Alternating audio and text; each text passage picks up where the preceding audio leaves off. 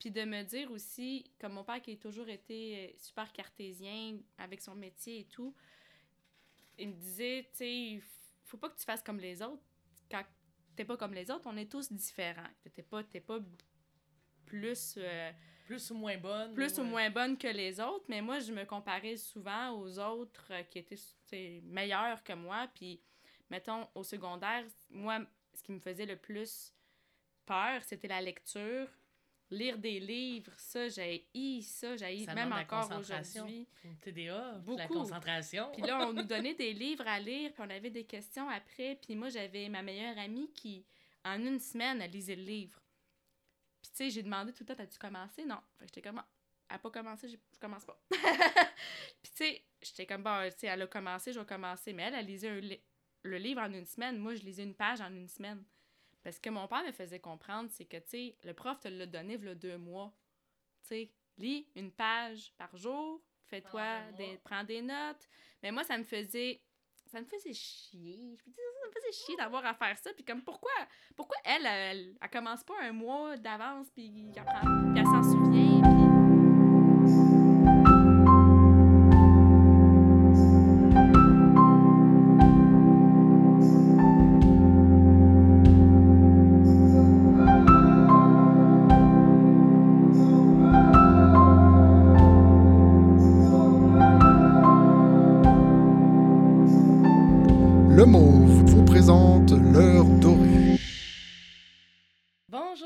et bienvenue à ce nouvel épisode de l'heure dorée. Très contente de vous retrouver pour un nouvel épisode. Cette semaine, je reçois Myriam Cherwati. Elle fait des real cosplay body painting sur Instagram. Euh, je l'ai connue, euh, je pourrais dire, sur les réseaux sociaux. Ça a vraiment été pour moi euh, un coup de cœur de voir son talent et surtout de voir comment que elle, peut représenter toutes les euh, toutes les, cosplays qu'elle a fait, la variété qu'elle a fait, elle, elle s'arrête pas juste à un- une sorte en particulier, mais euh, elle, touche vraiment différents euh, personnages. Donc euh, ça, ça m'a vraiment arrêté, puis ça m'a vraiment donné le goût de- d'en connaître davantage. Puis, euh, elle est aussi sur TikTok avec plus de 2000 followers. Donc, ça aussi, ça, c'est venu me chercher. Je trouvais ça vraiment comme euh, wow de voir qu'une personne, malgré qu'on pense tout le temps que on ne peut pas être populaire sur les réseaux sociaux, des fois au Québec, ben, c'est pas le cas. On peut l'être si on fait des, des choses intéressantes, tout comme qu'elle fait. Donc, euh, bienvenue. Merci. Merci, merci. Merci, Merci. de me recevoir. Mais merci d'avoir accepté notre invitation. Ça fait plaisir. Donc, euh, qu'est-ce qui t'a amené à faire euh, tout d'abord des real co- cosplay? Qu'est-ce qui t'a fait que t'as as voulu faire ça en ligne? Euh, ben, en fait, j'ai premièrement voulu faire ça pour moi à l'Halloween l'année passée. Au mois d'octobre, j'ai décidé de, de me pratiquer quand même assez tôt pour l'Halloween. Donc, j'avais acheté du maquillage. C'était quand même du maquillage assez, assez cheap. Puis, je connaissais pas non plus qu'est-ce qu'il fallait que j'achète nécessairement. Puis, je me souviens, en fait, c'était le 12 octobre que j'avais commencé mon premier maquillage. Donc, ça fait. Ça va bientôt faire un an. Ouais. Puis, euh, j'avais fait mon premier maquillage de clown. Puis, j'avais pris une photo, je l'avais mis sur Facebook. Puis là, j'avais eu euh, plusieurs commentaires. Les gens trouvaient ça vraiment cool. Donc là, on était dans la thématique Halloween. Euh, donc, la fin de semaine d'après, j'en ai refait un autre. Puis de fil en aiguille, j'en ai fait plusieurs, chaque fin de semaine jusqu'à l'Halloween. Donc, euh, au début, c'était juste de faire le maquillage, de faire des photos et de les mettre sur Facebook. Fait que c'était juste ça. Je les mettais même pas sur Instagram. J'avais pas de TikTok. Euh, j'avais Instagram, mais c'était pas un- C'était pas du maquillage que je mettais dessus, c'était des photos euh, Personnel. personnelles, oui, de tous les jours. Puis, Ton euh, quotidien, tes, tes sorties, tes événements, Ouais, ces mes déjeuners, puis tout ça. puis, euh, ben en fait, c'est plus après l'Halloween que je trouvais ça donc plate que l'Halloween soit terminé. Puis moi, j'aimais vraiment ça, faire ça. Donc là, je me disais, ben là, je vais je vais-tu avoir l'air comme bizarre de faire des maquillages de d'Halloween quand l'Halloween est fini? Ouais, c'est ça. Euh, à longueur d'année, j'ai même pas pensé à ça. Je me suis dit, après l'Halloween, je fais quoi? Donc là, j'avais, je me suis dit, ben, il y a Noël qui s'en vient. Là, j'ai fait, je me souviens que mon premier maquillage de Noël, c'était le Grinch. OK. Puis euh, justement, quand je faisais des maquillages d'Halloween, j'ai commencé à. Après l'Halloween, je les ai mis sur euh, Instagram, parmi mes photos euh, de tous les jours. Puis j'ai commencé à suivre des gens qui faisaient la même chose que moi. Donc là, j'ai vu qu'ils faisaient euh, des trucs euh, pour Noël aussi. Fait que là, j'ai commencé, j'ai fait le Grinch. Après ça, j'ai fait d'autres maquillages de Noël, des elfes, des choses comme ça. Puis j'essayais de trouver qu'est-ce que je pouvais faire. Je, faisais des squelettes de glace. J'essayais de trouver des thématiques de Noël. Puis bref, pour finir par faire des maquillages de n'importe quoi, n'importe quand, quand ça me tente. J'ai fini par assumer cette passion de tous les jours et que j'aille pas me trouver une excuse de c'est l'Halloween ou c'est Noël. Donc, euh, je me suis fait. euh, vu que j'arrêtais pas de mettre des photos sur euh, Facebook, je me suis dit, je veux pas non plus comme. gosser les gens qui. Bombarder qui juste veulent- de ça. C'est ça, puis je publiais quand même assez souvent, puis je voulais pas non plus euh, tout le temps publier, puis être dans le fil du monde. Donc là, je me suis dit, pourquoi je me ferais pas un Instagram juste de ça? Donc là, j'avais supprimé toutes mes photos personnelles, puis je me suis appelée Myriam Makeup, puis là, j'ai mis mes photos de maquillage. Donc c'est comme ça que ça a commencé. Après ça, je me suis fait un Facebook, une page Facebook? Ouais. Ouais, exactement, de maquillage. Puis euh, c'est plus en suivant sur Instagram les gens qui faisaient euh, des maquillages aussi que là je voyais ah, ils font aussi des TikTok. Ah, ils font des reels. Ah, puis là c'est comme ça que De fil en aiguille, c'est. ouais. T'as- développé ton, ton Instagram avec tes Reels et tout ça. Ouais, puis je voyais beaucoup ce que les gens faisaient aussi sur TikTok puis je m'inspirais de ça. Parfait. Donc euh, c'est ça. Ah, mais c'est vraiment, euh, c'est- vraiment comme de te dire que tu pars d'un- envie juste de te dire, ben, je vais trouver mon déguisement d'Halloween. Oui, finalement, exact. ça en est devenu un, un, un passe-temps au, au quotidien. là. Oui, oui, qui va bientôt faire un an. Puis pour vrai, j'ai jamais pensé que c'était un talent que j'avais en moi, même dans les Halloween passés avant. J'étais pas. Je me, je me déguisais, mais je me concentrais sur mon déguisement. Puis je me disais, tu sais, le moins de maquillage que ça prend, le plus facile ça va être, tant mieux. Comme T'étais plus sur le vêtement que sur euh, C'est ça, le- j'avais jamais-. C'est ça, je me suis jamais dit, je vais prendre l'ambition de me faire un gros maquillage, tandis que là, c'est ce que je ferais. Fait qu'avant de continuer d'explorer ce super passe-temps qui Oui. est euh, euh, pour moi euh, vraiment intéressant parce que, comme je te dis, je trouve que te- tu explores vraiment toutes sortes de personnages. On va revenir à ton enfance. Oui, Donc, euh, tu viens de que. Euh, T'as grandi à quel endroit? T'es né à quel endroit? moi je suis née en Algérie. OK. À Alger en Algérie, donc c'est la capitale de l'Algérie. Euh, c'est là que je suis née. De mes deux parents sont algériens. Et puis, euh, ben, en fait, c'est assez cocasse parce qu'à l'âge de 20 jours, je suis partie vivre en Italie pour deux ans. OK. Parce que, avant que je sois née, ma mère, mon père et mon grand frère avaient déménagé en Italie euh, dans les années début 90. Puis euh, ma mère est tombée enceinte euh, de moi en Italie. Puis comme toute la famille vient de l'Algérie, l'Italie c'est pas très loin d'Algérie, l'Europe Mhm. et, et l'Algérie c'est proche. Donc euh, elle préférait elle retourner en Algérie pour avoir son accouchement, entourée aussi elle de sa famille puis tout ça, ce qui est normal. Donc on est retourné en Algérie, je suis née. Et quand j'avais 20 jours, on est retourné en Italie. Fait que le sport familial n'a pas été euh, après la naissance, mais plutôt avant. C'est ça, exactement. Donc, et puis on, on était parti pour vivre euh, en Italie, sauf que euh, question, je pense, de maladaptation ou plusieurs. euh, Il y a plusieurs raisons, je pense que je comprenais pas dans le temps, que je comprends pas non plus, mais. L'avion a fait un détour, puis vous êtes arrivé au Canada. Non, on est retourné en Algérie. OK, vous êtes Oui. retourné en Algérie. Pendant, euh, oui, pendant huit ans. Donc, euh, c'est à l'âge de 10 ans que je suis venue au Canada. Fait que d'une certaine manière, on pourrait penser que tes parents n'ont pas voulu te priver euh, de, de justement tes racines algériennes. Oui, Ouais. Puis ça, ça leur tient à cœur, eux aussi, étant des Algériens euh, et fiers de l'être. Puis c'était juste pour eux normal de d'aller accoucher, pour ma mère, en fait, d'aller euh, accoucher euh, de moi en Algérie pour que je sois algérienne. Donc, tu as grandi jusqu'à l'âge de 10 ans dans ton pays natal? Ouais.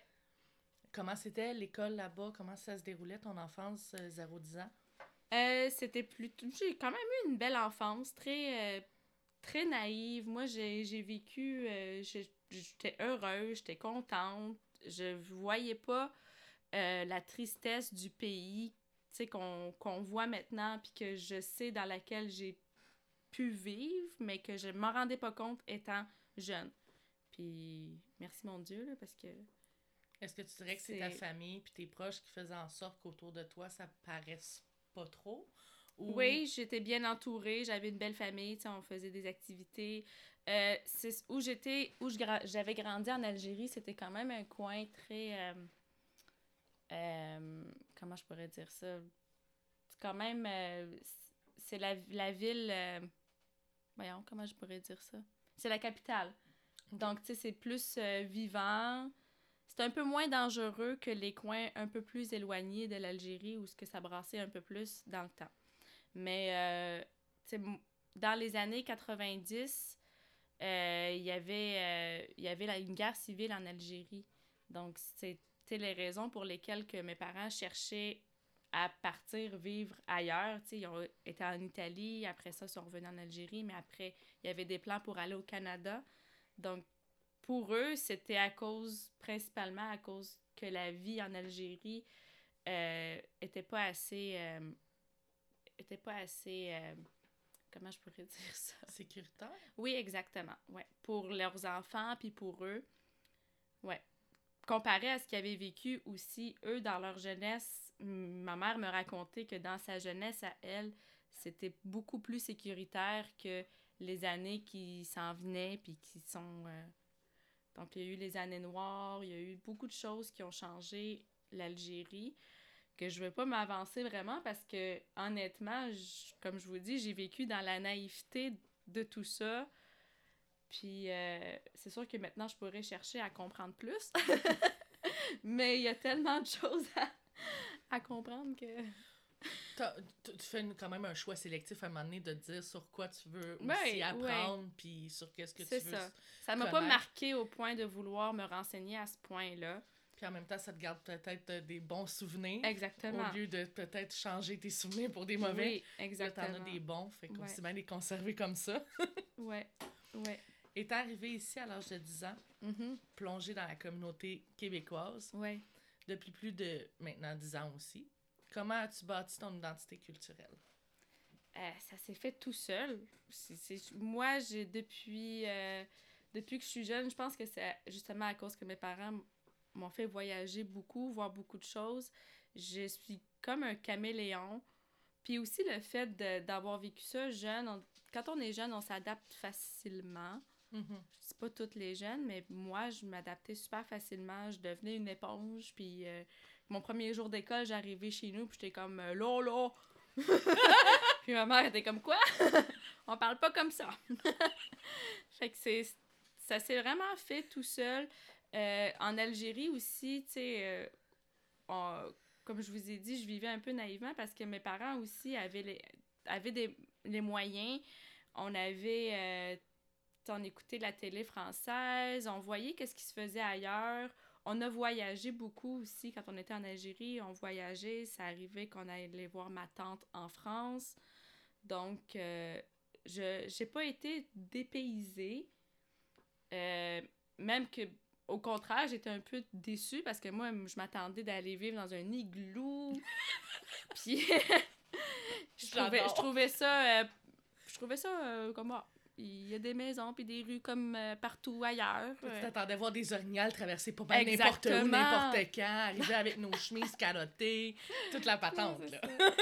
De ce qui dépayse le plus, je vous dirais, c'est vraiment la langue, les gens qui parlent vite au début, début, là. Mais euh, on s'adapte euh, rapidement, là, surtout quand on est jeune. Ouais. Ben, je, trouve justement que les la barrière de la langue, même quand on parle la même langue, et, ça, ça se peut que juste l'accent puisse en- amener une barrière, mais que finalement, c'est juste à l'oreille. Ouais. à force de l'entendre, on finit par... On s'habitue, ouais. C'est ça. Ouais. Moi, je, même une chose, quand je vais en France voir ma, ma mes cousines, j'arrive là-bas, j'ai mon accent québécois, mais ça prend une semaine que j'ai un accent français, même pas, tu sais. Puis là, je parle, puis même quand je vais dans, dans les épiceries là-bas, là, ils pensent... La première fois, ils savent très bien que je suis québécoise. mais après une semaine, ça peut être confondant, parce que ça, ça vient vraiment comme naturel. Ouais. Parce que même mon, père, sa soeur l'appelle, il répond au téléphone, il y a tout de suite l'accent. Il raccroche, il y a un accent québécois. C'est c'est comme lui, Ouais. c'est- c'est vraiment là, tu tournes une page. Ouais. Ben, Mm. moi, c'est la même chose, en fait, quand, quand je parle à mes amis, quand je parle à mes parents. J'ai j'ai pas, pas le même. euh, j'ai pas le même accent parce que j'ai l'habitude de parler à cette personne-là de cette façon. J'ai l'habitude de parler à mes parents de cette façon-là. Puis euh, aussi, tu sais, mes parents, ils, ils, me chicanaient si, je, si ma mère, je l'appelais maman au lieu de maman. Tu sais, elle, elle, elle trouvait pas ça beau. Fait que je me forçais à dire maman, mais tu sais, devant mes amis, j'étais comme maman. Pour aller voir ma mère. Fait que c'est. Ça Fait que dans le fond, tu, change. chan- tu changeais aussi ton, te- ton accent, on pourrait dire, avec tes amis. Ça se faisait naturellement. C'est ça que je que je remarquais puis que les gens remarquent aussi. Même moi, en fait, je le remarquais pas parce que ça se faisait tellement naturellement que je le remarquais pas. Ok. Puis en fait, c'est les gens qui l'ont remarqué qui me disaient Ah, comme la façon que tu parles est pas pareille. J'étais comme Ah, ben oui, mais je parle à ma mère. Puis la transition euh, entre l'école de là-bas et arriver ici, euh, au Québec, euh, au niveau des matières, de l'enseignement, est-ce que pour toi c'était facile ou un défi? C'est. Ben en fait, ça a été quand même assez facile grâce à mes parents qui ont préparé le fait qu'on s'en venait au, au Canada, au Québec. En fait, ils savaient qu'on allait partir ailleurs dans le monde. Mon père, euh, il était convaincu. Donc, j'allais à l'école en Algérie, il y a de l'école publique et il y a également l'école privée. Donc, euh, l'école publique en Algérie, c'est l'école arabe. Euh, principalement en arabe, les matières arabes, le système scolaire arabe au complet. Euh, on a des cours de français quelque temps, un peu comme les cours d'anglais. Une fois par semaine, tu as des cours de français à l'école arabe. Mais toutes les matières sont en arabe. Et il y a aussi les écoles privées qui sont des écoles françaises avec le système français. Donc là, c'est la CE, si je me souviens CM1, pas. CM2, Exactement. ces affaires-là. Je n'ai aucune idée de l'ordre. Moi, j'ai juste CM1, CM2 que je connais, puis Exact. le reste, je le sais pas. Ben, donc, c'est ça le système des écoles privées en Algérie. Les cours se donnent en français, donc c'est des c'est du français. Puis, vu que c'est en Algérie, ben là, on avait des cours d'arabe dans la semaine. C'était comme le contraire. On avait beaucoup moins d'arabe, beaucoup plus de français. Ok. Euh, donc, avant de venir ici, j'allais dans une école euh, française, comme quelqu'un qui va à l'école en France. Ce qui fait qu'en venant ici pour l'école, j'étais pas, euh, pas trop Dépaysé. dépaysée, non, pas du tout. Même que en arrivant ici, il y en a beaucoup qui, qui sont surclassés d'école ou de, de euh, d'année, pardon. Mhm. Euh, moi, c'est ce que mon père aurait voulu que, que je fasse. Donc, en arrivant ici, j'étais supposée être en, en cinquième année du primaire, mais je suis rentrée en sixième année du primaire. Selon mon âge, j'aurais dû être en cinquième année, donc j'ai été en sixième année. Puis euh, la matière, moi, ça allait trop vite pour moi. Moi, je suis quelqu'un qui était de H aussi, puis là, je venais de changer plein de choses, puis ça allait vite, l'accent, tout, tout, tout allait vite. Donc là, j'ai redoublé ma sixième année, parce que de toute façon, j'aurais pas passé. Mais là, j'étais dans mon année normale. J'étais comme... Tu as euh, repris le cours normal à... oui, sinon j'aurais toujours été comme dans les un an plus jeune que tout le monde. Mhm. euh, j'aurais eu comme un an d'avance sur les autres. Ouais, en effet, c'est ça. Ce que j'ai pas. Parce Mais- que je, je l'avais pas non plus, là. ouais. Fait que dans le fond, ça, même s'ils t'ont rentré comme un an d'avant, ben sur une année supplémentaire, ça, ça s'est quand même rééquilibré. Ouais, j'ai juste jamais fait de cinquième année. J'ai fait deux sixième année. Ben ouais. C'est ça. À la suite euh, de ton primaire, tu as fait ton, ton secondaire. Oui. Euh, en- tu t'es enligné vers quoi au niveau professionnel? euh, Qu'est-ce qui t'a amené à faire un choix au collège? Euh, bah, ben, au secondaire, je, je, savais pas, pas en tout qu'est-ce que je voulais faire au cégep. Euh, rendu au cégep, je savais pas qu'est-ce que je voulais faire au cégep non plus. Donc, euh, moi, j'ai toujours été quelqu'un qui avait comme la, un âme artiste. J'ai toujours été un peu artiste sans vraiment être bonne, excellente en dessin, tout ça. C'est juste ma matière préférée. c'était l'art plastique. Là où j'excellais, c'était en art plastique puis en éducation physique. Fait que moi, il n'y avait pas question que j'aille euh, que j'aille en sciences nature. De toute façon, j'avais pas les maths fortes non plus pour le faire. Puis donc tout de suite après le cégep, euh, voyons tout de suite après le secondaire, pardon, j'ai été au cégep en art euh, plastique. J'ai fait deux ans d'art plastique. C'était un cours préuniversitaire de deux ans.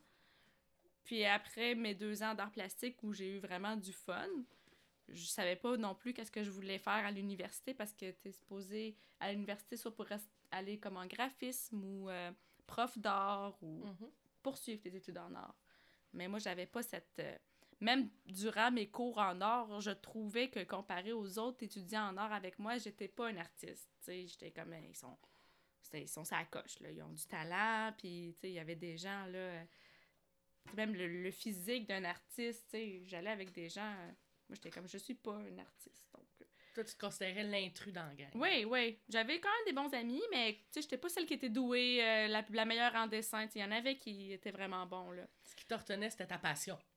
Ouais, mais en même temps, je l'ai perdu. Ça m'a découragée de voir. Tu sais, je sais pas comment expliquer ça, là. le- On dirait que cette phase-là, je me suis vraiment dit, je suis pas une artiste. Après ça, ces deux ans d'art, j'ai été en sciences humaines, individu. Je me suis dit, tu sais, mon art doit être plus. euh, dans la psychologie, j'aimais beaucoup ça, la psychologie, aider les gens. Fait que je me suis dit, si je vais m'en aller là-dedans. Fait que, tu sais, j'ai étudié en sciences humaines individu.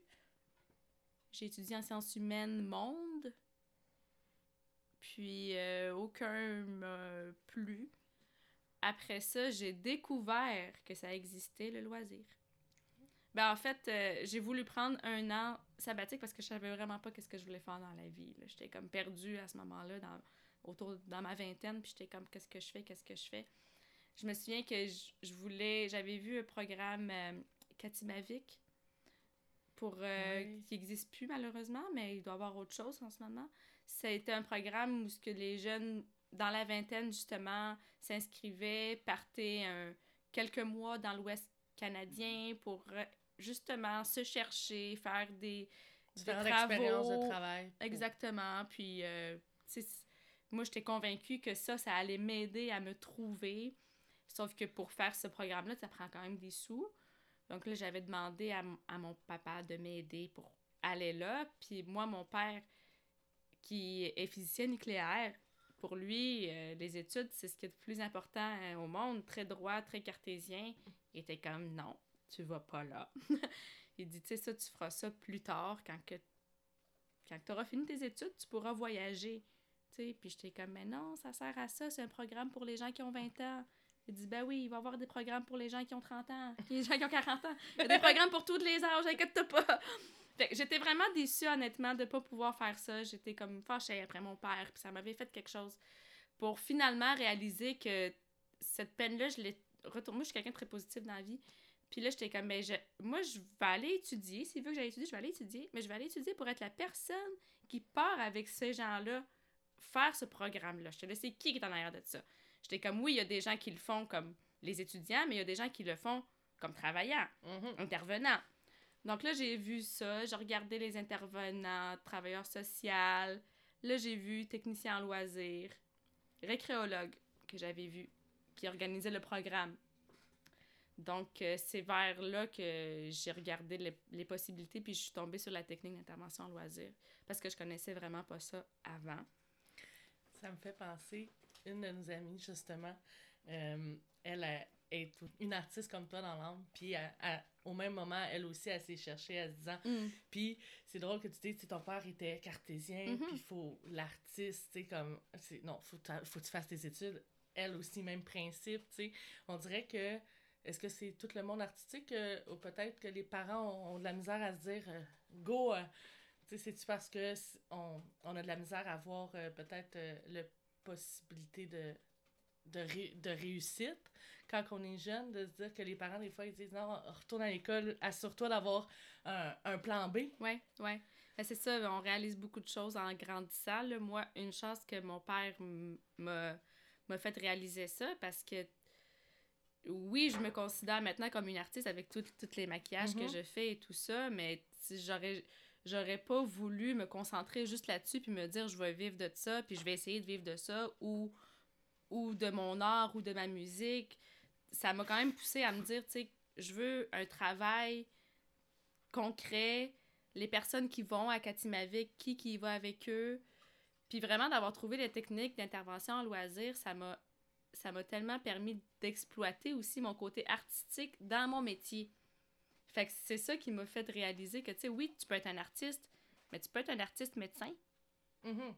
Exemple, c'est un Ouais, peu ouais. plus difficile là, d'être euh, Au fond, tu, tu cherchais à joindre ton art à une passion à une humaine. passion humaine, oui, puis à aider les gens, puis tu sais, je pensais pas vivre de mon art, là, non. Je me considérais comme quelqu'un d'artiste, mais bohème, je sais pas comment expliquer ça. Pas artiste, genre, euh, je fais, Artisan, c'est ça, dire. artisan, oui. J'adore fabriquer de mes mains, j'aime ça, créer des affaires, mais... Mais tu sais, en même temps, tu nous parles de ça. On, on a un de, des amis à Claudine qui est cardiologue, mais qu'en même temps, c'est un gamer aussi. Ouais, Fait que, tu sais, on, on se dirait que quand on était petit, on se faisait dire non, non, faut que tu à l'école, mais mets ta passion de côté, alors que c'est possible. Sais, lui, il est très sérieux dans son domaine en cardiologie. On s'entend, Ouais. t'as pas plus sérieux que ça, là. Oui. Mais c'est un grand gamer aussi, là. Ouais. Puis il adore ce jeu vidéo. Fait que, c'est toujours possible de faire un emploi, un ouvrage, mais d'avoir sa passion ouais. en même temps, puis de la C'est- respecter. Je pense que c'est- c'est c'est juste ça que nos parents veulent nous, nous impliquer. euh, c'est c'est parce qu'ils.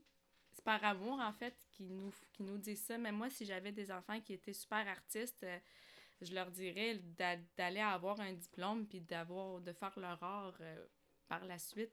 Il faut quand même avoir un, un plan B. Ouais, ça, c'est certain.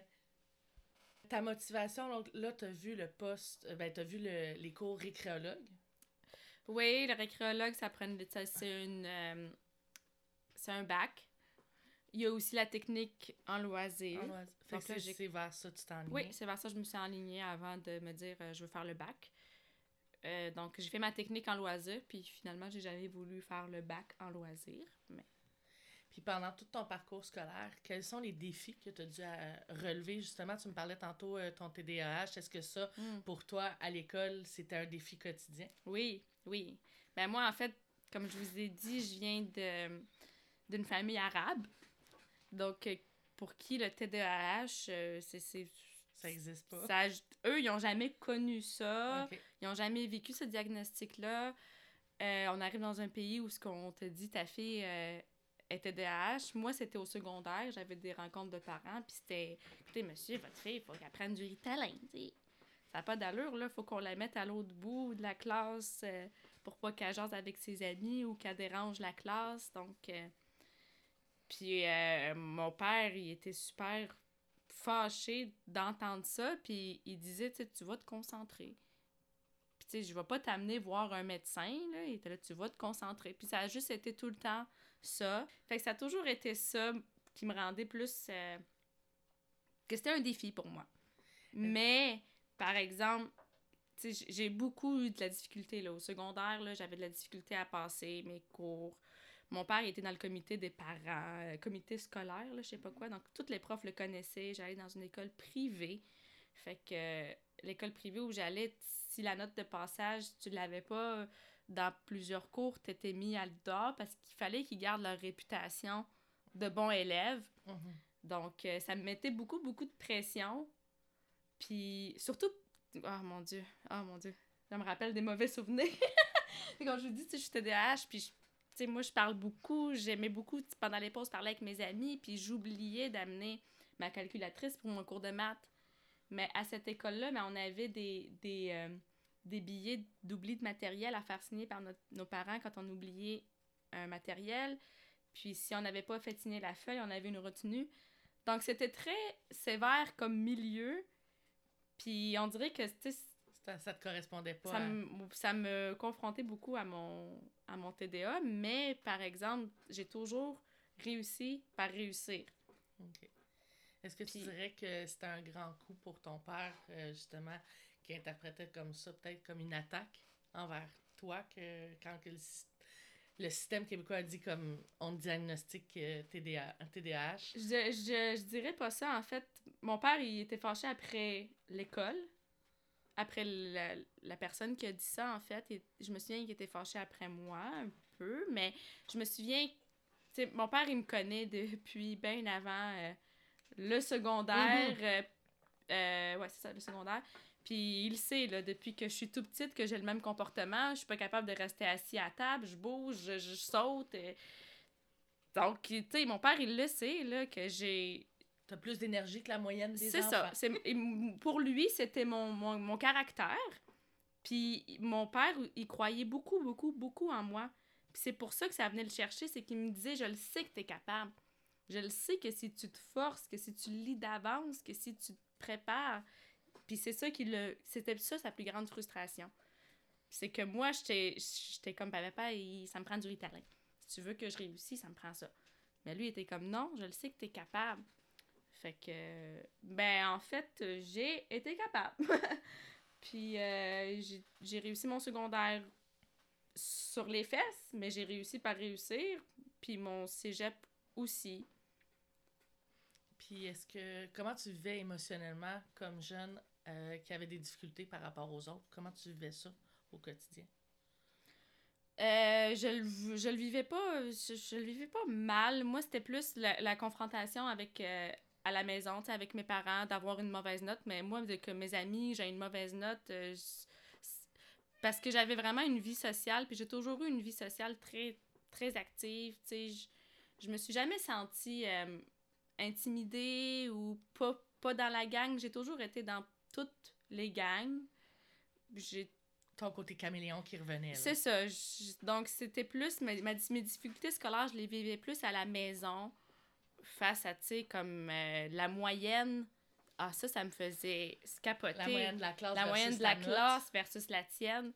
Puis, euh, mais tu sais, par exemple, quand j'étais dans la moyenne ou que j'étais plus haut que la moyenne, j'étais donc fière de moi, puis j'étais donc bien contente. Puis là, je le voyais que j'étais capable parce que cette matière-là, elle m'intéressait. Tu sais, là, je voyais plein de choses. Là, qui, je faisais des liens. Donc, euh, j'ai un gros, gros TDAH, Mhm. Hyperactivité, manque de concentration. Mais euh, je suis vraiment contente d'avoir jamais été euh, diagnostiquée. C'est sûr, je serais diagnostiquée, puis je serais médicamentée à côté. puis- Mais je, je, je le suis pas, puis je suis contente. C'est les autres qui m'endurent. Ouais, parce que, tu sais, nous, on finit par s'habituer. C'est ça, juste les dis, autres, mais- les nouveaux, qui rentrent dans notre cercle, qui font comme Ah, un peu spécial, Ouais, celle-là. ouais, c'est ça. Je pense que ça fait partie de la personnalité. Voyant que l'art ne reflétait pas tes attentes, Mm. voyant que les sciences humaines ne t'approchaient pas non plus, qu'est-ce qui t'a encouragé à avancer, à continuer au niveau des études? Euh, ben, les parents. c'est très Ouais, ça, important. ouais. On veut pas les décevoir. Puis, ben, j'ai j'ai toujours eu de l'ambition. Je me suis tout le temps dit, sans savoir quoi faire, que j'allais faire de quoi de, de bien, puis que j'allais aimer ça. Je me suis toujours dit, tu sais, je vais être quelqu'un de... Je vais être quelqu'un d'important. Je vais être quelqu'un qui va... Je me suis dit, je vais être quelqu'un qui va changer le monde. Mais tu sais, je me disais ça, ça me dit, mais qu'est-ce que tu veux faire? Je sais pas. mais je le sais que je veux. Fait que c'est juste le... Je sais pas d'où ce qu'elle vient cette ambition-là de croire... Je pense que je croyais, je croyais beaucoup en moi. C'est pour ça que je me suis dit, tu sais, je vais finir par trouver. Je vais finir par trouver. C'est juste quelque chose de, de rare. Je sais que je suis quelqu'un qui est pas... euh, qui est pas comme les autres. Je savais exactement tout ce que je voulais pas faire. Mais je savais pas qu'est-ce que je voulais faire. Puis ça, ça m'a tellement fait chier pendant comme deux ans de ma vie. Puis le monde, je leur disais, c'est parce que je l'ai pas encore trouvé. C'est juste, Ouais. je vais le trouver.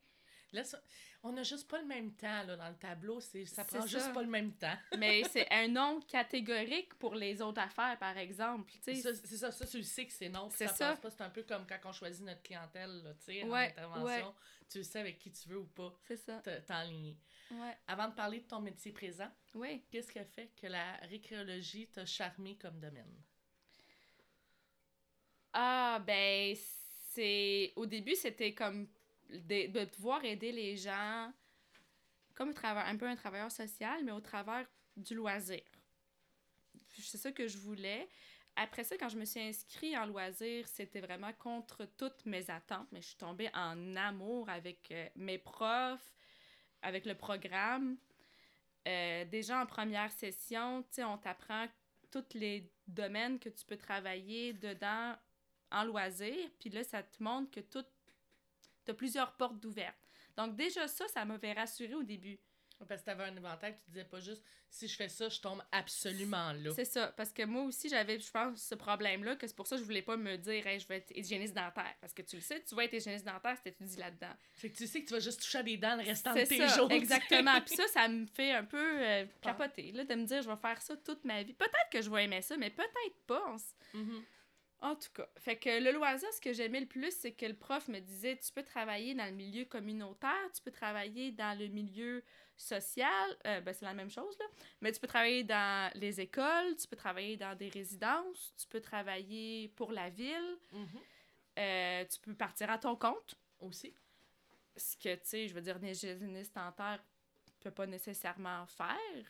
Donc, euh, c'est ça qui m'a allumé au début, c'est de voir l'éventail puis de me dire, hey, wow, tu sais, je vais regarder ça. Puis là, finalement, ben, au travers des études, on voit chacun des, des domaines où ce qu'on peut travailler, puis... euh, La clientèle aussi. la clientèle, on voit toutes les clientèles. Donc, tu sais, ça, ça, m'intéressait beaucoup. Puis même pendant que j'étudiais en loisirs, je pensais pas que les personnes âgées, ça aurait été la clientèle. Moi, je me disais, ah, peut-être euh, communautaire. C'est peut-être euh, les, euh, Les enfants. les profs me disaient beaucoup qu'ils me voyaient avec les ados OK. dans des écoles secondaires, tu sais. Donc, euh, je me disais, ah, peut-être. Mais, donc, on fait des stages pendant notre programme, justement pour apprendre à connaître mieux les clientèles. Puis, c'est ça que, qui m'a fait allumer, là, sur... c'est le, le terrain aussi. Ouais, ben, c'est une fois que tu es sur le terrain aussi, dans la, Ouais, la théorie, c'est beau, là, mais le terrain amène aussi une autre facette Ouais. à, notre, euh, ouais. à nos études. Fait que c'est le loisir aussi, tu sais, c'était de... C'était un domaine aussi qui me permettait de laisser place à ma créativité dans plusieurs façons. c'est ça. Même au début, quand je me suis inscrite en loisir, je je savais que j'étais quelqu'un d'un peu créatif, mais je savais pas que j'étais quelqu'un qui avait une animation, tu sais, un... qui, qui aimait ça animer, puis... euh, puis j'ai découvert ça, puis je me suis dit, ah ben, c'est le fun. Donc, c'est ça. Avant de passer euh, à ta profession, Oui. ça nous amène au moment doré. Donc, est-ce que tu as un fait cocasse ou un moment de fierté que tu as vécu euh, pendant ton parcours scolaire que tu voudrais nous partager? Euh, un fait cocasse, peut-être, mais je sais pas euh, à quel point c'est cocasse. Moi, mais, mais euh, mon secondaire était un fait cocasse. non, pas, pas, à ce point, mais en fait, c'est que j'étais dans. Tout mon secondaire, j'étais dans une équipe de. Voyons, dans l'équipe de soccer de l'école en même temps d'être dans celle de la ville en dehors de l'école. Donc là, on jouait contre- avec d'autres écoles. C'était vraiment le fun. Mais je me souviens, on avait un, un coach de soccer, homme, puis on était une équipe de filles dans, à l'école. Je pense que j'étais en secondaire 3. Puis euh, on faisait nos pratiques au, euh, au gymnase de l'école. On était, en, en short de sport, puis euh, chandail de sport, tout ça. Puis on était tous en rond, le prof, euh, le prof, le coach expliquait quelque chose, puis tout le monde vraiment s'assoit. Puis moi j'étais encore debout, puis mon amie, elle fait juste me faire assis-toi en me tirant les shorts, puis les shorts à terre devant mon coach. Et toi debout? Quand t'es en secondaire 3, C'est génial. c'est gênant, tu t'as pas le goût que ton coach Voir la couleur de tes bobettes. Exactement. pas ça que j'avais ce jour-là, en tout cas. c'est pour ça que ça m'a encore plus gênée. Fait que J'avais c'est. des princesses. Non? C'est pas pour du soccer. Mais euh, c'était vraiment gênant. Je me souviens que c'est- ça ça m'a rendu mal à l'aise après ça pour toutes mes pratiques, puis de revoir mon coach pendant une couple de, de, de semaines, là, jusqu'à temps que je fasse comme, tu sais, c'est correct, là, c'était juste drôle. Mais. euh, Fait que pendant une couple de semaines, il y avait comme un froid là, un peu quand tu Ouais. rentrais dans, dans ta classe, mais c'est- dans ton dans mon. ouais, dans ton équipe, mais en fait, soccer, ouais. c'était plus toi qui le vivais. Peut-être que lui, euh, Ouais. il avait passé outre. Tu sais, quand on est jeune aussi, les, les amis, ben, ils ont. Ah ah, t'en souviens, puis ah ah, ah, c'était Oh, ils te le rappellent. puis oui. Hey, tu viens-tu la semaine passée? Hey, ça. te souviens-tu le mois passé? Puis là, il lâche pas, puis là, Ils vont te surnommer Bobette tout le reste de la. de l'année. Ou jusqu'à ton secondaire 5.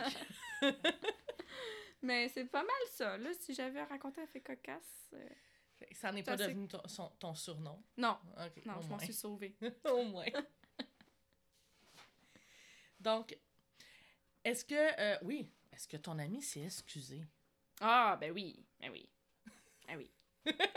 Je souviens même pas c'est qui en plus. C'est resté ton ami Je me souviens juste que c'est arrivé. ouais. C'est ouais. pas si c'était ton ami de gauche ou ton ami de droite, Non, mais ça mais- s'est produit. Moi, j'ai juste senti le vent. C'est ça. J'étais bien, là, je suis plus bien. On fera pas de mauvais jeu de mots. On le dira pas, on le dira pas. Ça nous amène maintenant à ta profession. Oui. Donc, euh, technicienne en loisirs, Eh oui. euh, en CHSLD. Mhm. Comment tu trouves ça? Maintenant que tu as fait tes stages, tu as choisi ta clientèle, qu'est-ce qui t'a amené premièrement vers la clientèle personne âgée? Qu'est-ce qui t'a décidé à te dire, moi, je veux être avec eux? Euh, moi, je pensais que je voulais être avec les enfants. Ben, les enfants, les ados. Au début, j'étais les ados. J'étais comme, mais maison, euh, pas mais ouais. Ben, euh, voyons, excusez. Les écoles secondaires. Puis j'avais fait un stage dans une maison de jeunes. Je me souviens, j'avais été première journée de stage auprès des adolescents. Puis je me fais demander, hey, t'es de quelle école, Euh, quelle année, quel secondaire tu viens? Je suis quelqu'un qui est, qui est très petit, qui a l'air. euh, J'avais l'air d'être une cliente, en fait, de la maison des jeunes. Et non l'intervenante. Et non l'intervenante. Puis, tu sais, je sais pas, moi, dans ma tête, comment je voyais ça, je me voyais comme. Je pensais que j'allais avoir l'assurance d'être une madame. au- Du haut de mes. euh, je sais pas, moi, j'avais peut-être euh, 20 27 ans. J'étais comme, tu sais, j'ai pas 16 ans, puis c'est des gens de 16 ans, fait que je suis capable. Mais là, ça m'a. J'ai réalisé que, mon Dieu, ils sont donc bien grands, ils sont donc bien bâtis, ont- il y en a qui ont de la barbe. Il y a même des. ben, Pas, pas juste les gars, les filles sont plus grandes que moi. Sont, ils, ont, Ils n'ont pas de barbe, par ils ont exemple. pas de barbe. mais ils ont l'air. Ils ont l'air plus vieilles que moi, d'un cer- d'un certain sens. Tu sais, je parle pas vraiment du visage, mais tu sais, Ah ouais. De- juste par leur euh, prestance, leur- Ouais. le, le fait qu'ils ont une tête peut-être de plus que toi. euh, Exactement. Puis, tu sais, ouais, des fois, même comme. Tu sais, maintenant, comment que les gens s'habillent. Je veux pas Ouais. avoir des préjugés, mais tu sais, juste ça, ça m- ça m'a comme. Ça. C'était rendu que les, les jeunes m'intimidaient. OK. Fait que je pensais pas me sentir comme ça. Même, je me souviens, j'en ai parlé avec ma prof, puis elle m'a dit, tu sais, c'est de l'assurance. Puis, tu sais, t'es, quelqu'un de drôle, tu sais, vas-y, fais des jokes, puis aie de l'assurance, puis, tu sais, tu peux être leur friend, friend, friend, ami, ami, mais euh, c'est ça, essayé de faire. Ça passait quand même bien, mais tu sais, je- quand t'es ami, ami, t'as pas l'autorité. Exact. Ouais. Fait que, tu sais, moi, je voulais avoir un. Je trouvais ça vraiment difficile, personnellement, d'avoir ce chapeau-là d'intervenant auprès des adolescents. Fait que travailler dans une école secondaire, j'aurais vraiment trouvé ça le fun, peut-être plus tard, ce qui me permet encore de le faire parce que mon, mon diplôme m'ouvre toutes ces portes-là. Donc, euh, peut-être que plus tard, je vais avoir cette assurance-là avec l'expérience. Mais, euh, c'est d'organiser euh, les balles définissants, de, de regrouper les jeunes pour, euh, pour les, Les sorties, les ouais. impliquer dans, les, dans la vie sociale de l'école et tout ça. C'est juste quelque chose que j'aime, qui m'allume beaucoup. Mais c'est vraiment comment je me sentais auprès de la clientèle qui m'a fait Te repousser, dire, repousser. pour l'instant, c'est un non. Peut-être ça va non, changer. C'est ça. Puis euh, j'ai travaillé comme camp de jour, à- voyons, comme animatrice de camp de jour, qui est comme euh, je dirais presque un passage obligatoire du technicien en loisir, là, mais presque tout le monde a fait ça. C'est comme, tu, tu fais ton animation avec les enfants. J'ai fait ça pendant deux ans. J'avais des groupes de 7-8 ans. Ensuite, j'avais 9-13 ans. Puis j'ai réalisé que les enfants, pas ados, encore plus jeunes que les ados, c'est encore un gros non. Qu'est-ce qui t'a fait le gros nom? Un peu comme on parlait tantôt, tu me parlais, je sais pas si c'était pendant le- que c'était allumé ou pas, mais tu disais que, tu sais, euh, des fois, les enfants, c'est. C'est la patience que j'ai pas. Moi, c'est la patience que j'ai pas avec les enfants. Puis c'était peut-être aussi le fait que ça soit un camp de jour. Tu sais, ils sont pas à la maison. Il y en a qui sont obligés d'être au camp de jour, qui veulent pas être au camp de jour. Euh, moi, l'arrogance, j'étais dans un coin où je travaillais de camp de jour, où ce que je dirais que c'était des enfants rois qui habitaient dans ce coin-là. On va se le dire, tu sais, il y a Ouais. des... Il y a des... Il y a des coins. Oh ouais, il y a des secteurs euh, ça. plus développés d'enfants Ouais. rois que d'autres. Puis, tu sais, je me trouvais à souvent faire la discipline, essayer d'être fine. J'aimais pas ça. Ça me, ça me confrontait beaucoup à beaucoup de choses. J'ai pas... mo- Moi, ça m'énerve un enfant qui crie. Je comprends Ouais. qu'on est au camp de jour, mais tu tu cries, c'est le fun, mais à un moment donné, c'est comme arrête. Ben, moi, je me souviens quand on était jeune, mes parents disaient souvent quand on crie, c'est parce qu'il y a un danger. Le jour tu vas Exactement, moi cri- aussi. Là, tu cries tout le temps. Là. Fait que le jour où tu vas être en danger, tu vas te mettre à crier, on ne criera pas. C'est ça. Fait qu'arrête de crier. Fait que moi, encore aujourd'hui, c'est la même affaire Ouais. pour les jeunes, tu sais. J'ai été élevée d'une façon quand même. J'ai j'ai vécu vraiment une belle jeunesse, mais mes parents ont quand même été stricts sur certaines choses, ce qui fait Mhm. qu'en grandissant, ça me gosse, puis je comprends pas que les enfants soient pas comme moi j'ai été éduquée. Mhm. Puis en même temps, je, je veux pas les éduquer, ils ont leurs parents. Ça aussi, c'était autre chose. Puis c'est pas ta tâche non plus de les éduquer. là. Exactement. Puis quand on travaillait au camp de jour, ben, on faisait affaire avec les enfants, mais aussi les parents. Mhm. Puis ça non plus, j'aimais pas ça. Des fois, les parents sont pires que les enfants. Des fois, les Ou parents sont pourquoi pires. l'enfant est de même? Oui, oui. Tu sais, euh, moi, me faire crier après parce que ton enfant, il a un coup de soleil, euh, j'étais comme, je m'excuse, on a... On n'a pas le droit de, les- de le toucher. Il faut que tu apprennes à ton enfant de mettre de la crème solaire. Mais tout ça, j'avais- j'ai pas la patience pour les enfants. Fait que les personnes âgées. Non, mais je te comprends parce que, tu sais, quand j'ai commencé comme éducateur, j'ai essayé la DPJ. Ouais, Mais tu sais, des fois, un enfant qui, était une victime, c'est une chose, mais un enfant qui était là parce que il était hors de contrôle dans sa famille, c'est une autre chose, là, tu sais. C'est pour ça que je préférais mieux les délinquants. Les délinquants, au moins, t'avais leur juste que ouais. ils Il étaient là parce qu'ils ont commis un délit, fait que, tu sais, ils étaient plus euh, disciplinés, mettons. Ouais. C'est sûr. Puis en même temps, je pense que c'est normal que quand tu es jeune et que tu es proche de ta clientèle en âge, euh, de se séparer d'eux entre notre dans notre rôle d'expert aussi. tu sais. Mhm. Ouais. Puis si Puis- ça, il- des fois, c'est dur. Je trouve que ça, c'est des fois dur à atteindre quand on n'a pas trop l'écart d'âge. Ouais. Que eux aussi, ils ont de la misère à te voir Ouais. comme un expert. Ils Ouais. te voient vraiment. Puis, comme tu dis tantôt avec ta grandeur, oui, c'est ça, exactement. Je veux dire, toi, Mhm. dans une foule au secondaire, il y a des chances que tu te fasses dépasser de deux têtes un peu partout. Là, Faut que j'aille euh, faut, faut que j'aille vraiment une prestance. C'est ça. Faut être de la drive, une prestance Puis si je- tu veux te démarquer C'est d'eux. ça. là. Puis tu sais, j'en ai vu, j'en ai vu, j'en ai connu des, des, des petites profs là, de 5 pieds, tout petites, Mhm. euh, mais tu sais, qui ont de prestance, puis qui sont Ouais. cap... Tu sais, ils parlent, puis on les entend. Fait que je, je les... J'ai beaucoup de reconnaissance pour ces gens-là, puis ceux qui travaillent avec les enfants, les ados, là, qui ont cette patience-là. Je leur lève mon chapeau. Ouais, ça, ça va se développer avec l'expérience aussi. J'imagine. Moi, j'ai, personnellement, j'ai pas d'enfants. Mais tu sais, j'adore les enfants. Je veux dire, je vais, ah, je vais aimer mes enfants. J'adore. J'ai des neveux, des nièces. Je les adore. Mais trop d'enfants de gens que je connais pas en même temps. Fait que là, t'es technicienne en loisirs. Oui. C'est les personnes âgées, ta clientèle. Euh, c'est, ça ressemble à quoi une journée typique euh, de ton travail? Une journée typique. Toutes les journées se ressemblent pas, ce qui est le fun, mais ça se ressemble dans un sens, ce qui est le fun. Moi, c'est ça. C'est un peu des deux que j'aime. Fait que, euh, tu sais, j'ai- j'ai un horaire stable que je peux moi-même modifier. C'est super, c'est le fun, mais en même temps, il faut que je fasse mes 8 heures par jour. Euh, 40 heures semaine, tu sais, c'est stable dans ce sens-là. Sauf que mes journées sont différentes dans le sens où, comme technicien ce qu'on f- notre job principal, c'est d'organiser la programmation du CHSLD, la programmation de loisirs, bien sûr, du CHSLD.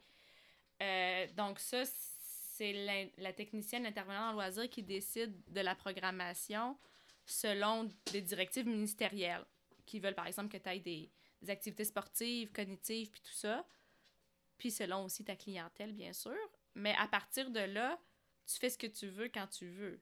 Je sais pas si tu comprends. Ouais. Donc, si c'est moi qui, qui décide de mettre un bingo le mardi, puis de, de faire un jeu de cartes le mercredi, puis de jouer au badminton le jeudi. Donc, c'est dans ce sens-là que les journées se ressemblent pas. C'est le fun parce que c'est moi qui décide un peu. Le ministère dit que tu dois faire une activité euh, physique, mais après ça, c'est toi qui décides de quelle, euh, quelle activité physique tu fais. Puis, euh, les exigences, en fait, en- dans une journée, c'est qu'il y ait deux activités par jour pour les résidents. Donc, moi, quand je rentre le matin, euh, c'est souvent mes- ma paperasse. J'ai des contractuels qui m'appellent, des gens qui veulent venir comme faire de la zoothérapie, euh, des musiciens qui viennent chanter dans au CHSLD quand selon les conditions là, euh, sanitaires. Tout plein de choses à gérer en dehors des activités. Puis on essaye, on fait une activité le matin de, de 10h30 à 11h30. Ensuite, c'est le dîner. Puis une activité l'après-midi aussi, de 2 à 3. Fait que ça, c'est ta job typique. Ouais. Mais maintenant, pour toi, quelle est ta Ah. mission auprès des aînés? Euh, ben, ma mission, c'est, c'est de leur donner une, une qualité de vie. À- parce que, tu sais, dans le CHSLD, on va se le dire, ils sont là, c'est leur dernière maison, c'est leur dernière. euh, c'est les- Les derniers- leur dernier moment. J'en ai vu partir beaucoup de différentes façons. J'en ai vu qui étaient malades, qui sont partis. J'en ai vu qui sont partis du jour au lendemain. Qui n'étaient pas nécessairement, tu sais... euh, je me disais pas, par exemple, cette personne-là, je la verrai pas demain. Donc, euh, moi, ma mission, c'est juste de qu'ils profitent, qu'il y ait un, un bon dernier moment, parce qu'on sait jamais c'est quand leur dernier moment. Puis si ça dure euh, trois ans, tant mieux, mais je me concentre vraiment d'apporter de la joie Au jour le jour. au jour le jour. Puis j'ai, j'ai ce chapeau-là, puis j'ai ce... J'ai ce, ce, que- comment comme ce caractère-là, pas ce Ce personnage-là, que les gens, tu sais, ils sont comme, hey, ils, ils savent, un- ils le voient un peu quand je suis pas là parce que, tu sais, je suis vraiment la personne qui saute partout, qui, ben, T'es le loisir en je suis la folle, oui, c'est ça. Puis, tu sais, j'ai- j'aime, tu sais, dans la limite des choses aussi, tu sais, je suis pas là à niaiser, niaiser, niaiser, là, ça prend du sérieux aussi, mais tu sais, que ça soit pas juste les résidents, là, aussi avec les employés, tu sais, je fais toujours des blagues, je m'amuse avec les, les préposés, je m'amuse avec la secrétaire, je m'amuse un peu avec tous les employés, puis les résidents, puis juste, juste d'avoir une ambiance moins CHSLD, moins hôpital justement, tu sais, là, la semaine passée, j'ai décoré pour l'automne tout le lobby. Quand tu rentres dans, la CH dans le CHSLD, il y a comme des citrouilles au plafond, puis j'ai mis, La des, couleur. j'ai mis euh, des nappes. Tu sais, c'est juste... C'est ça ma mission. C'est un peu de... C'est ça, de rendre ça vivant, ouais. Comment vis-tu avec le fait que plusieurs de ces belles personnalités sont de passage dans ta vie, dans ta carrière? Je l'accepte. J'en ai pas parlé tantôt. Je voulais en parler. Je, pense qu'on a juste pas eu l'occasion. Tu sais, des défis que j'ai eus à, à- pendant mes études. Moi, c'est pendant mes études en loisirs. Mon père est décédé en 2015. Ah. Donc, euh, d'avoir vécu ça aussi, puis de travailler dans un CHSLD, j'ai vécu la fin de vie de mon père. Il a été dans une maison palliative. Donc, ça m'a un peu touchée d'une façon spirituelle. Puis moi, je m'en suis quand même rem- je m'en suis remis de quand même d'une façon assez euh, forte. Je dirais, dans ma famille, j'ai été celle qui l'a le mieux accepté puis mieux avancé avec, même que tu sais ça je veux pas dire ça comme ça, mais ça m'a apporté de voir beaucoup de choses positivement d'avoir vécu ça. Tu sais, j'ai vraiment ça a fait beaucoup ça a fait la switch sur beaucoup de choses. Personnellement pour moi, j'avais des mauvaises fréquentations, que j'ai laissé tomber comme vraiment après le décès de mon père, tu sais. C'est vraiment ça qui a fait le switch positif. Le fait d'avoir vécu le décès de mon père, puis d'avoir bien vécu ça, parce que lui aussi nous a bien préparé à ça. Mon père qui était toujours organisé dans sa vie, organisé jusqu'à la fin. Donc, euh, j'ai eu des bonnes conversations avec mon père avant son décès, puis tout ça, ça m'a rendu ça, saine. Puis j'ai vu... Moi, c'était la première fois que je que j'ai confronté la, la mort, en fait. Puis c'était mon père. Le fait de l'avoir bien vécu, je l'ai ensuite bien vécu avec tous les autres résidents que j'ai vus partir.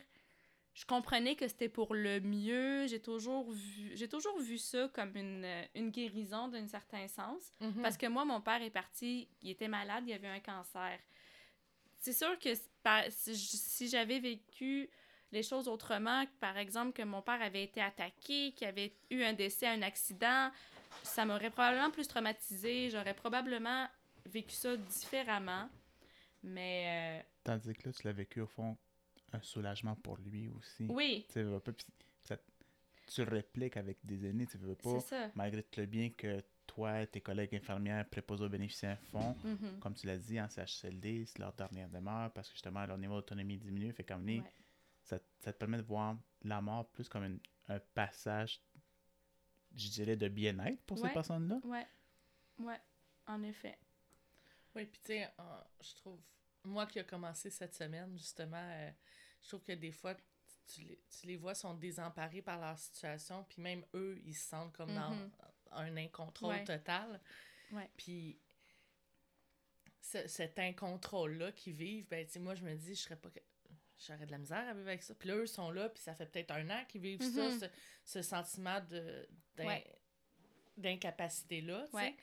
Puis, contrairement à une, une perte d'autonomie, là, si tu te dis, je le savais comment le faire. Fait tu sais, il y a comme une frustration derrière, derrière tout ça. Fait qu'à un moment donné, tu te dis, ouais, ben, je pense que là, elle, elle va être mieux, tu sais. Ouais. Ou qu'elle s'en va, Ouais. elle, elle- elle va avoir un soulagement aussi d'une ça. certaine façon que peut-être au quotidien, elle souffre aussi, là. Mhm. Puis, moi, moi, ce qui m'avait. Plus que la mort, ce qui me rend le plus. Ce qui me frustre, c'est la maladie. C'est ça qui. Moi, c'est ça qui me fâchait. C'est la maladie qui a emporté mon père qui m'a fâché. C'est pas le fait que mon père soit parti nécessairement. Dans ce sens-là, j'étais soulagée pour lui de plus avoir cette souffrance-là. Mhm. mais c'est la maladie. Puis, tu sais, tu dis que dans la vie, là, c'est pas nous qui décident. Puis t'as bien beau vouloir décider, tu décides pas de grand-chose. Moi, j'ai je trouvais ça quand même assez rough que mon père ait un cancer parce que c'était quelqu'un de très en santé, là, comme physiquement. C'est pas quelqu'un qui fumait, c'est pas quelqu'un qui buvait, c'est pas quel- c'est quelqu'un qui faisait de l'exercice, beaucoup d'exercice avant d'aller travailler, toujours actif. Fait que, tu sais, moi, j'ai toujours vu euh, la maladie un peu comme, tu sais, les gens qui prennent pas soin d'eux. Mhm. Euh, moi, mon père, il vivait aussi beaucoup de stress. Ça, on le voyait pas, mais ça, ça créé beaucoup de maladies aussi en dedans de lui qu'on voyait pas. Fait que, tu sais, il y a plein de choses qui m'ont ouvert l'esprit face à ça. Puis, tu sais, je me suis... Ça m'a vraiment euh, fait ouvrir l'esprit, sur beaucoup, beaucoup, beaucoup de choses. Puis là, je me suis dit, tu sais, il faut profiter de qu'est-ce qu'on a, parce qu'on on sait vraiment, on sait jamais. Puis pas de se stresser pour, euh, pour des niaiseries, parce qu'on peut se rendre malade avec, avec ça. On peut se rendre malade avec.